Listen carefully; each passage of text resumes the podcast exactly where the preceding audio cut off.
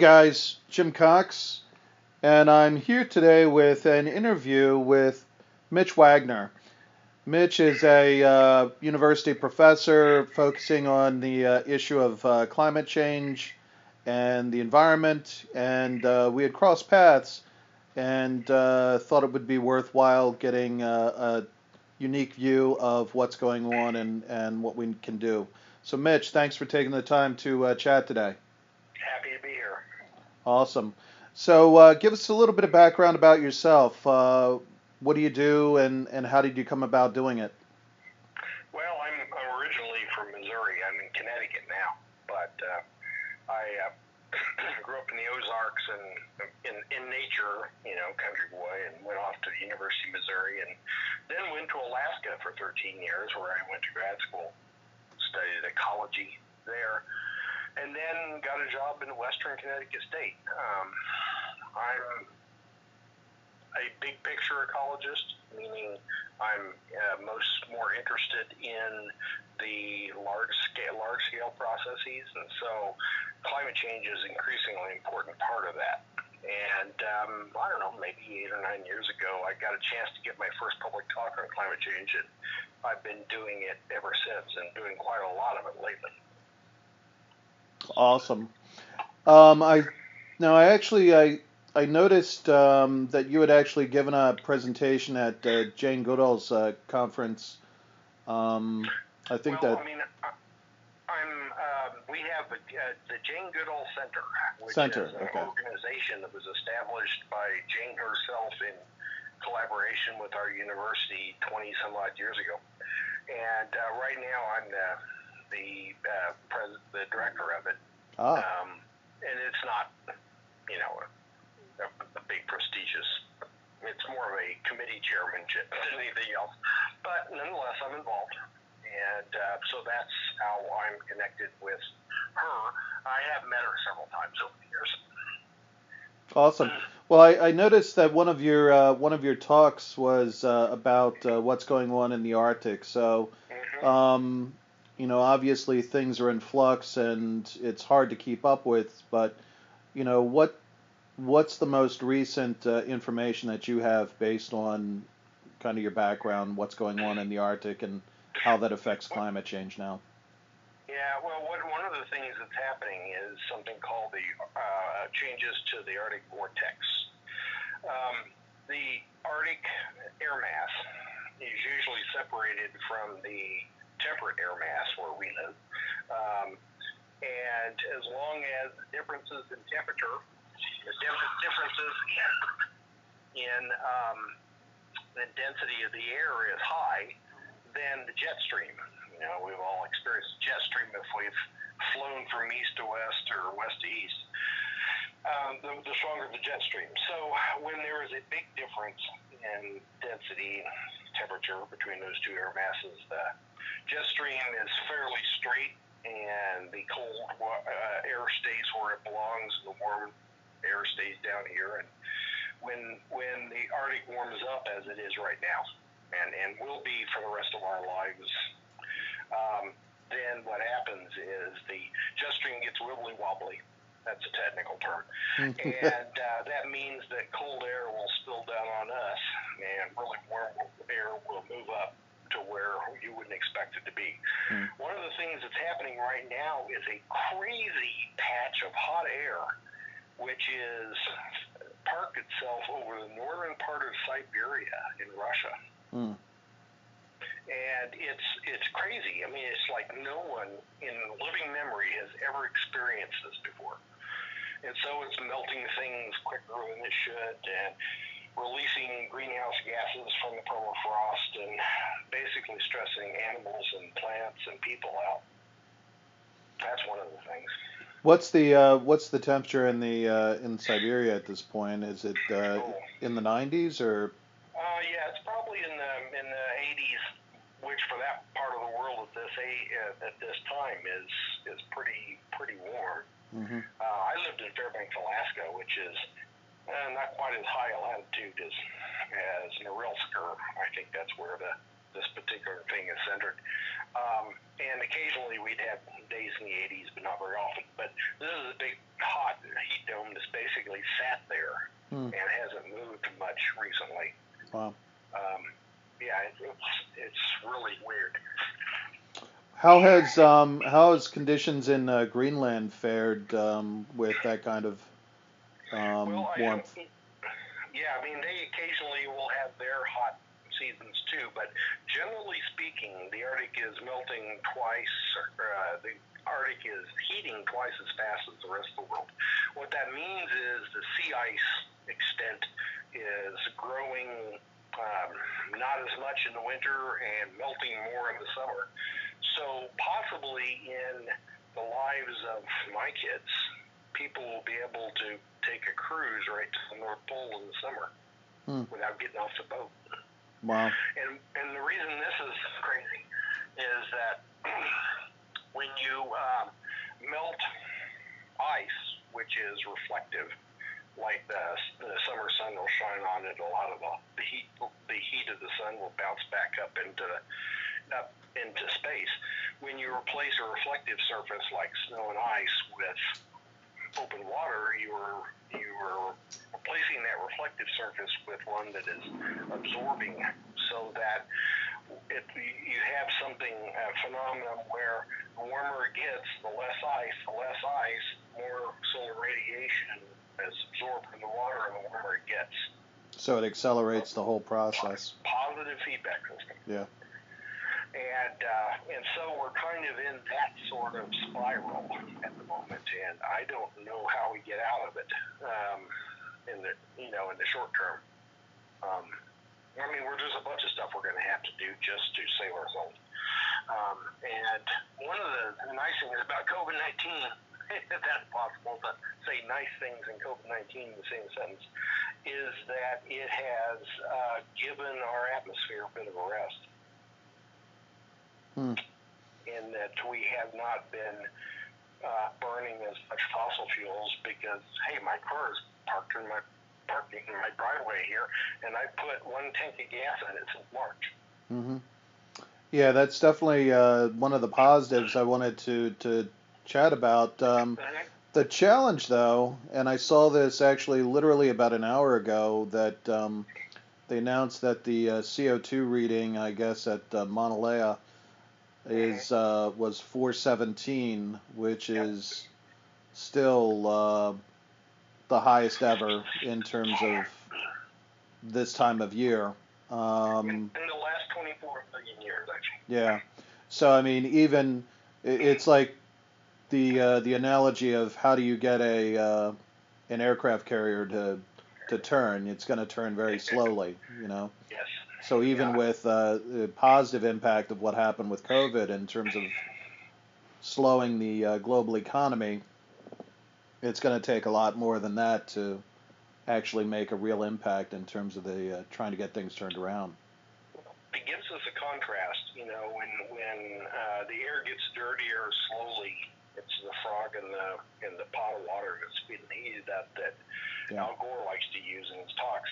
Um, when the air is warming slowly and the smog is growing slowly, you kind of don't notice it. But suddenly, if it's gone, then you notice it, and then maybe we'll think, okay, maybe we don't want to get in this situation again. Maybe we need to do something about this. For instance, Beijing and Delhi and Kathmandu, cities that have pretty bad air. Uh, apparently, I saw a picture, but apparently you can see Mount Everest from Kathmandu in the fir- for the first time in living memory. Yeah. Yeah. And you've, you've probably seen these pictures too with the dirty air in, in New Delhi with the clean air in New Delhi. You know, that happened such a quick thing, quick time that uh, people are going to remember it. And maybe they'll, when it starts getting dirtier again, they'll express themselves. So the challenge is how do we get that kind of result in terms of clean air and reduction of carbon release and still keep the economy going? Like Yeah. how do we how do we bridge that gap? Well, we have to shift away from fossil fuels and towards renewables. Um, and uh, this allergy system here. One of the things that um, that uh, another thing we've noticed is that that uh, we have been emitting a lot less carbon over this time, and this is an excellent time to to accelerate the shift towards renewables away from fossil fuels. Because you know, I mean, fossil fuels are an extractive energy uh, energy form. You, their the prices and the availability are subject to all sorts of crazy stuff, and um, I, this is just a good time, I think, mm-hmm. to make that switch. If we have people in charge who have the the will and the wisdom to do it.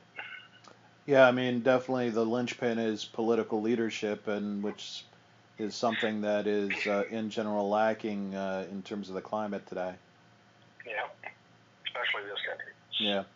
What um, I'm curious, um, what is the perspective of your students as you're teaching classes on ecology and, and climate? Um, what's their perspective? Well, you know, the people of their age have an easier time um, wrapping their brain around it than the old folks do. I mean, my father, uh, 80 some year old, uh, living in Oklahoma, uh, I have to be gentle about the way I talk about this stuff. Huh.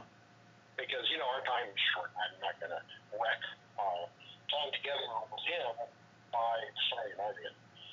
Um, because certain attitudes are just ingrained in, you know, at different times in, in history that where he were his formative years, and it's very difficult to get his brain past that. These guys, well, maybe advantage that we're not in, not in today. I mean, I'm not in Oklahoma, but I'm in Connecticut.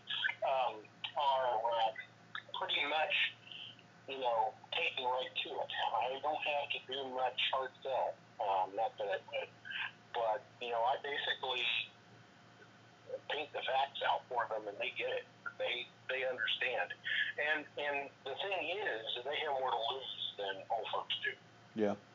Older folks. I better not be careful here. Because, you know, I'm 61.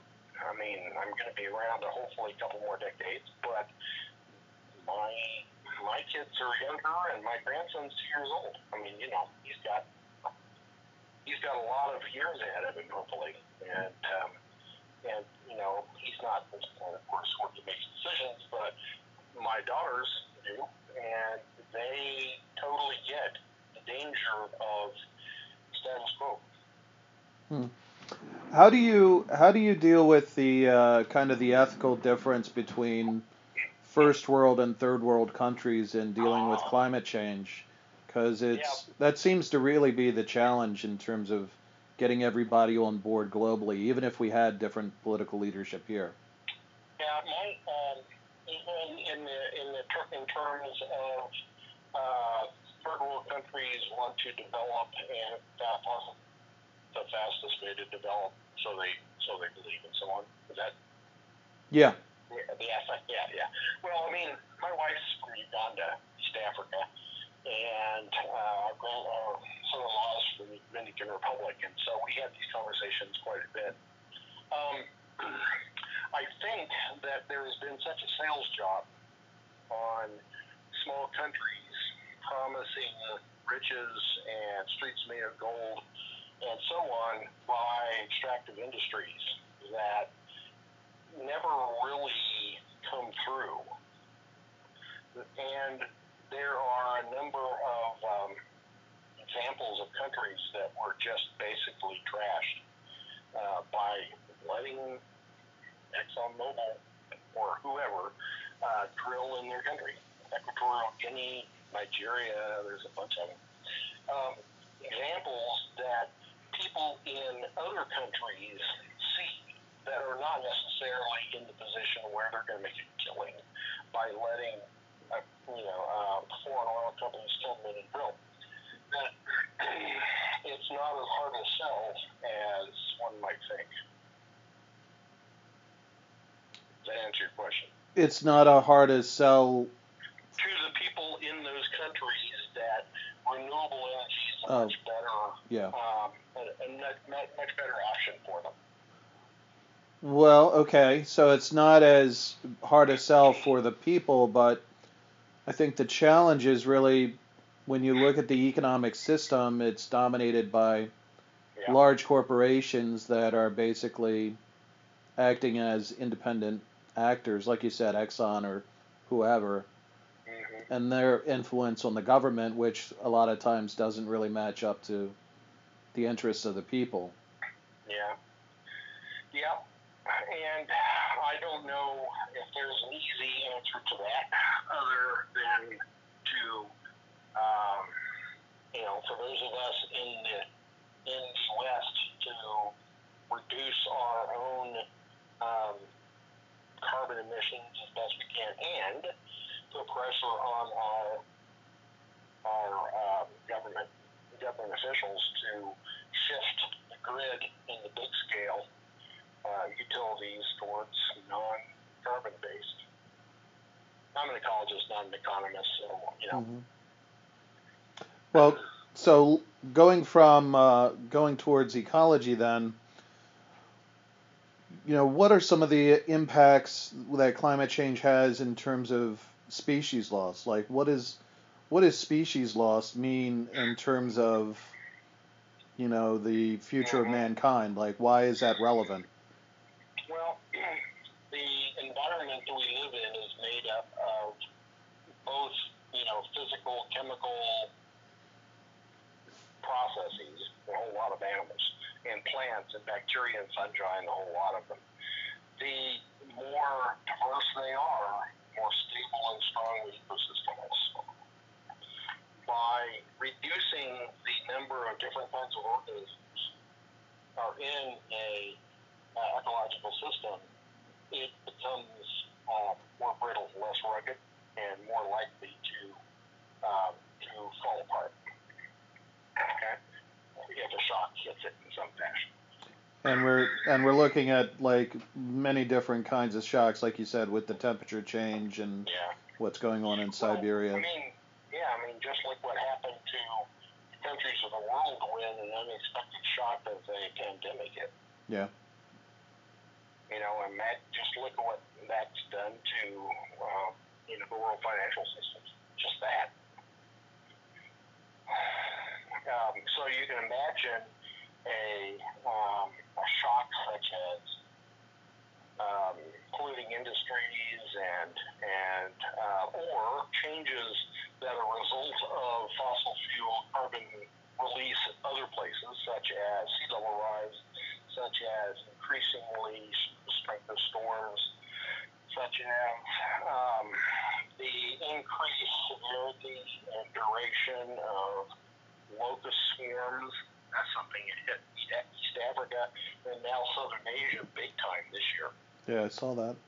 Yeah, I mean that's, I mean that's crazy. That's gives people people the heebie-jeebies over here. But imagine you are a farmer off in the backwoods in a rural area of Uganda in Africa, and you know you're a small holder, you know, make enough money to feed your kids and and maybe a little extra to buy shoes and the school and whatnot, and you see this big herd of this big swarm of locusts coming your way.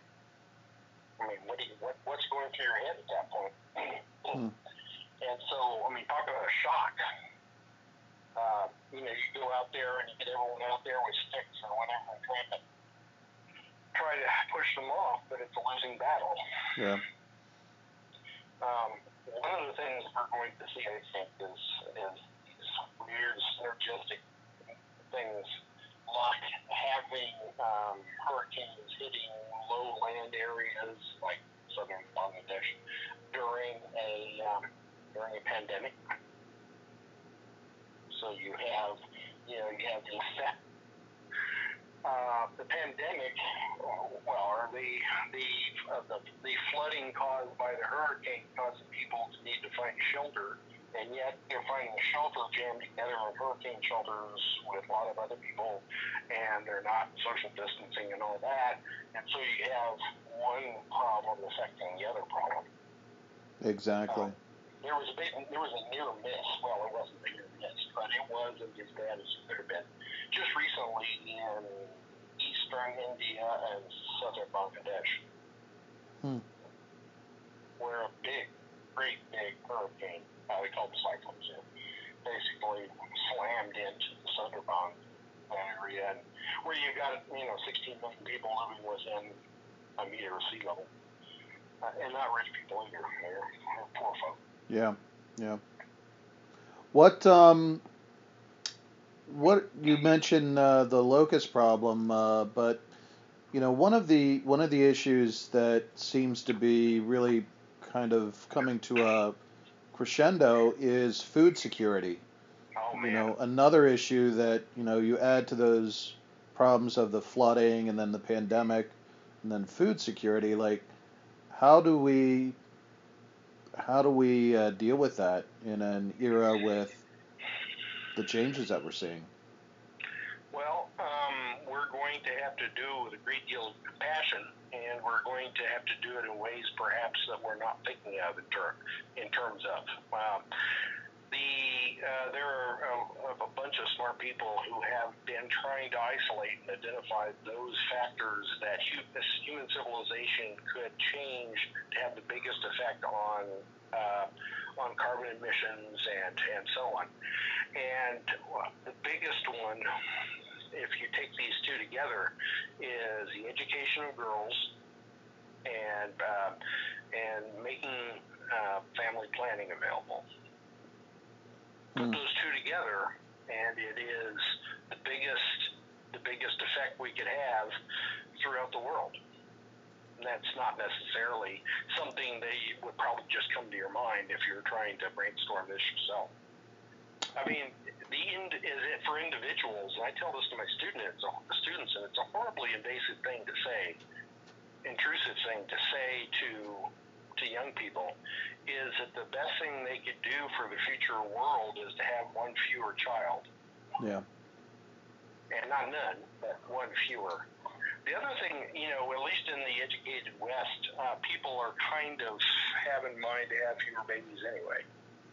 Um, but it's harder in places in the third world where, you know, um, they may not have, well, they have, they have cultural reasons to have children, and they also may not have ways of avoiding it uh, easily.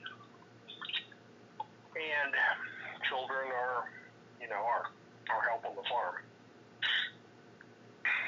So the the biggest impact being having less children puts less future stress in terms of Right. global resources. and and children, and and this is not an inconsiderable issue, the emancipation of women. Hmm. Think of all the all the brilliant people. I mean, I often think what it would be like if no one had given um, Louis Armstrong a trumpet. You know, what yeah, what would what would have been like if if um, you know Einstein hadn't gotten into learn physics and things like that. But you know, there's all these unknowables. Uh, what what would the world be? How would it be better if people had access to education, and, and including including young women? So, yeah, I mean, there's a there's a lot of things like that, which are not the first things you think of, but you know, are kind of force multipliers on other things. Yeah. So it's more looking at things systematically with how things interrelate to each other that that's needed. Yeah. Yeah. And that's a real challenge for you know, I think when you when you're talking to people about these kinds of issues. Yeah, it is. It's easier for me to talk to um, 20 somethings because they already get it than to talk to their grandparents. Yeah, I mean, the, the, truth of it is that, you know, my audiences, uh, when I'm doing public talks, are fairly self selected. So I'm generally not getting the people who are, you know, going to blow a gasket at things I say, although occasionally I get one. Um, but and so I'm talking mostly to you know people who are um, willing to listen to what I have to say. but yeah, How can we uh, how can we stretch that um, to a wider audience? Have you given any thought to that? um, well, education. Well, I mean, I'm an educator, So of course, education is what I think about. And so. Um, I just saw that. Uh, I just saw that New Jersey has included climate change in their curriculum uh, mm-hmm. uh, for the coming year. Connecticut has a little bit of it too, and there's there's um, a, a bill in the state house that, or the state legislature, which people are trying to get it passed. But once you, the problem is that if you um, legislate that kids are going to get more climate uh, change education, you have to train all the teachers to give it to them. Yeah. And um, that's what I'm, one of the things I try to focus on is that I've been here long enough that a lot of these local science teachers in this area, Danbury area, are my former students. So I kind of have a network, and so I'm feeding them information as best I can. Mm-hmm. And so, I mean, for one friendly neighborhood ecology professor, that's kind of a big thing, um, you know. And I give as many talks as I possibly can. And we, I've just got a, a course approved. Um, I teach other climate change courses, but a course approved that's uh, called a general education course. It's one of the courses that um, students have, no matter what their major, have to uh, to take some classes outside of their discipline just to broaden their education. And uh, this is one of those courses that will be available to every student on campus. Not that they'll all sign up for it, but but I have business majors stuff in there. I love talking to business majors. What? Why is that? Well, because they're going to end up in the world of business, most of them, and they're going to be making financial decisions that are going to affect the rest of us. And plus, I, I have someone in the management department who always invites me over to give guest lectures in their course, so I have it in there. Mm-hmm. What role What role does uh, investments play in terms of kind of changing the dynamic? Well, uh, I'm not an expert on this. I have my 403b, and I've given a lot of thought about how to best, you know, how to best put our our family retirement money um, how to allocate and all that. And and um, you know, I, I think you have to. You you know, you could you could talk about this a lot better than I could.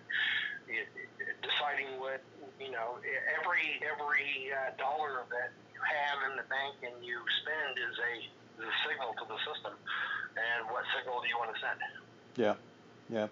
Actually, it and it and it's it's very effective. Um, if you look at what's happened with uh, the divestment movement over the past couple of years, yeah. it has really constricted the flow of money going to large fossil fuel companies.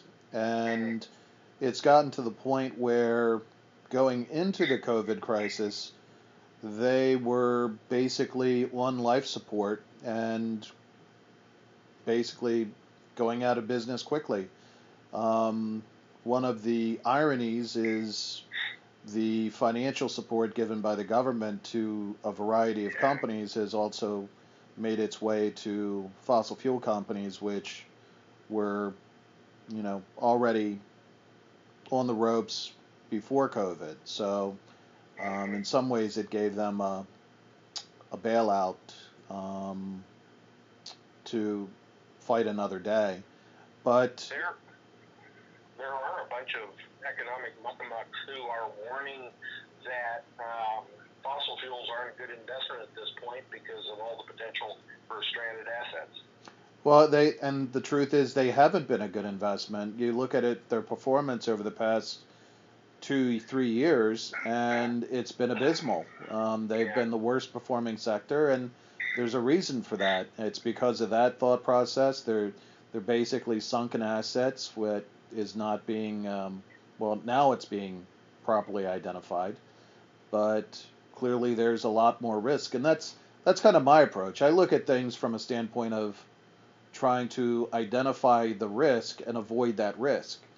And you know, even if you look at it from that simple standpoint without looking at even any of the other climate issues, it just makes sense to not take that risk with your financial future. Yep. I guess the Rockefeller Foundation um, their stock in from uh, from fossil fuels as well, which is kind of ironic. Yeah, yeah. I mean, they made their fortune with the uh, Standard Yeah, Oil Trust. Yeah, yeah. Yeah. Well, the truth of it is, there is so much uh, fossil fuel reserves owned by so many different companies, and um, and uh, and and and petrostates that if you took it all and actually sold the stuff and burned it, it would cook us. So what we desperately need as a global civilization is most of that stuff not to be burned. Yeah. Yeah. And again, that takes a different way of valuing what's important to the economy. Well, and it also takes um, being able to put uh, you know value on the externalities. That's exactly it. Um, all these things I discuss in my bumbling eco- eco- ecology professor way with my students. Um, I also we have a really rocking honors program, and so I get a chance of teaching uh, once a year a interdisciplinary course to the best students on campus, future PhDs, you know, uh, later in life, and it just is the most wonderful, stimulating thing in my career, and uh, so we get to talk about all this stuff. That's awesome. Oh man, it it it it just keeps me going. What would your um, what's your advice for what people can do on their own in terms of trying to make a difference? Like how can we how can we address these issues in our daily life? Well, you know, there's all sorts of uh, questions of scale. Can all change light bulbs. That that's something we should do, and that's good for our soul. And getting buying uh, cars that have a, a lower carbon footprint and all those things we should do. But the scale of those is too small for individuals to have a huge effect uh, on the big picture. And so what we need to do is vote. For God's sakes, vote. And make sure that we know who we're voting for and what their policies are. And, you know, whether we agree with their policies on these big picture things, like should the government be throwing money at fossil fuel companies, um, and so on, and and put pressure on on these folks. You know, I mean, even if the presidential candidate that I hope wins this next time comes and has reason some reasonable um, policies in line in mind for the environment and energy and all that, we're still going to have to get up in his face and make sure that and hold him to it. Yeah, yeah. One of the interesting things from the last financial crisis when Obama was first elected was one of the first things to be jettisoned was his Green Jobs Initiative. Yeah. It drew a lot of uh, attention because of uh, Van Jones was targeted by the right wing and considered too too extremist, I guess, in a liberal context. But the reality was he combined creating jobs with green technology, and he was going to do it on a national scale with this program, and it it ended up being dead on arrival. And honestly, I think it was it was probably one of the worst defeats from the Obama administration. Well, you know, it's it's it it. I I don't want to say the time wasn't right because it would have been better for all of us Yeah. if it had gone through. But you know, I think next time we try something like that, we'll have a better go at it. Well, like you said, we just it goes back to you got to hold the feet to the fire and Yeah. not just assume that it gets done once the ballot is cast. Yeah, I think um, Biden has been talking to his people have been talking to Inslee's people up in Washington State. Inslee, in my mind anyway, had the most solid um, climate policy of any of the people who were running for president for a bit, hmm even though he wasn't in for very long. And um, ideally, if Biden does win, that you know, uh, Inslee's people will have a big, or maybe Inslee himself will have a big um, a big influence on him, And the rest of us just have to be willing to go out and yell. Yeah. Yeah. Greatest day of my life, uh, other than you know wedding and babies being born and all that stuff, was my wife and I marching along in the People's Climate uh, March in 19 or 2017 along Pennsylvania Avenue Ah, with 200,000 people. yeah. We were in New York City for that. With that, We were in New York City for that. We were, yeah, and uh, you're right. I mean, it was like a half million people, and uh, we'd never been through anything like that, oh but man. it definitely um, changed your perspective. Yeah, I, I've never been a, a crowds person, having grown up in small town Missouri, but um, there's something energetic about that sort of hmm that, that sort of thing. Awesome.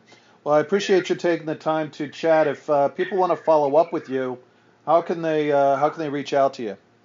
Uh, my university email address is fine. Uh, w a g e n e r m at w c s u dot edu, Gotcha. Awesome. and that's that's my uh, my university email address. I appreciate it. Uh, I can give, by the by the way, I mean, in the world of Zoom, um, I'm not limited to local groups to give talks to. If some other group you're you're aware of, would like a Zoominar, um, you know, and if you have the, if someone has the technology to host a Zoom uh, meeting, then I'd be happy to chat. I don't charge anything. That sounds good. Actually, I'm I'm doing some work with an organization called PossiblePlanet.org. Um, org. I'll uh, talk to them and maybe we can set something up. Sure. Yeah. In fact, I I'm, I have a a a um, uh, invitation, a kind of a, uh, a loose invitation from doctors at our local hospital. I think they want to see what the next to be. Gotcha. All right. Well, uh, again, thanks for taking the time to chat, and um, we'll talk soon. Great. Thanks, Mitch. Thank you.